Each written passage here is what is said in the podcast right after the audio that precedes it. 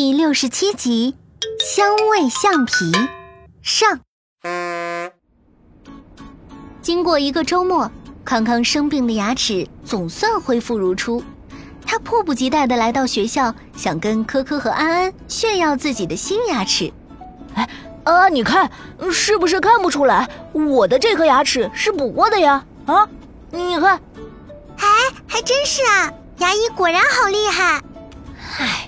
牙齿有什么好看的？给你们看看，我这儿有好看的东西。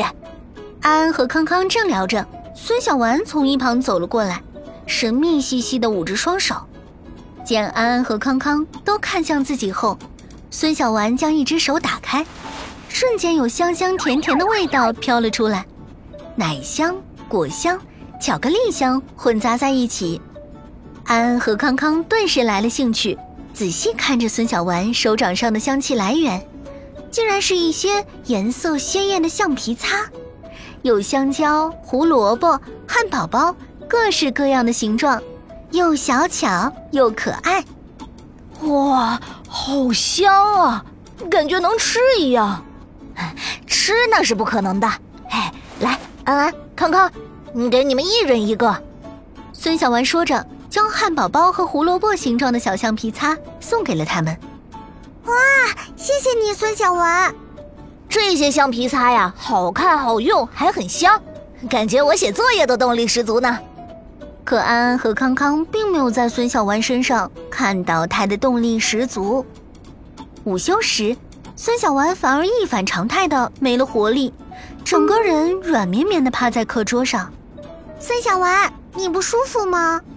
唉，我感觉浑身都没了力气，头也有点疼。正说着，科科来到了教室门口，刚好听见孙小丸说自己不舒服。孙小丸。这样的情况有多久了？怎么不去医务室看看？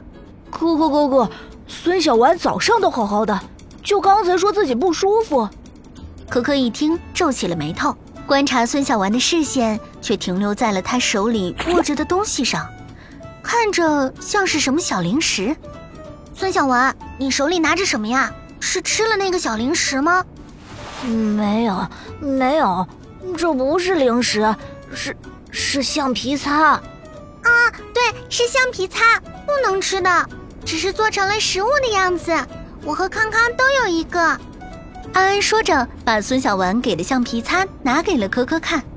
可可接过，瞬间就闻到了一股特别甜腻的香气。啊，康康，这橡皮擦的味道不太对劲。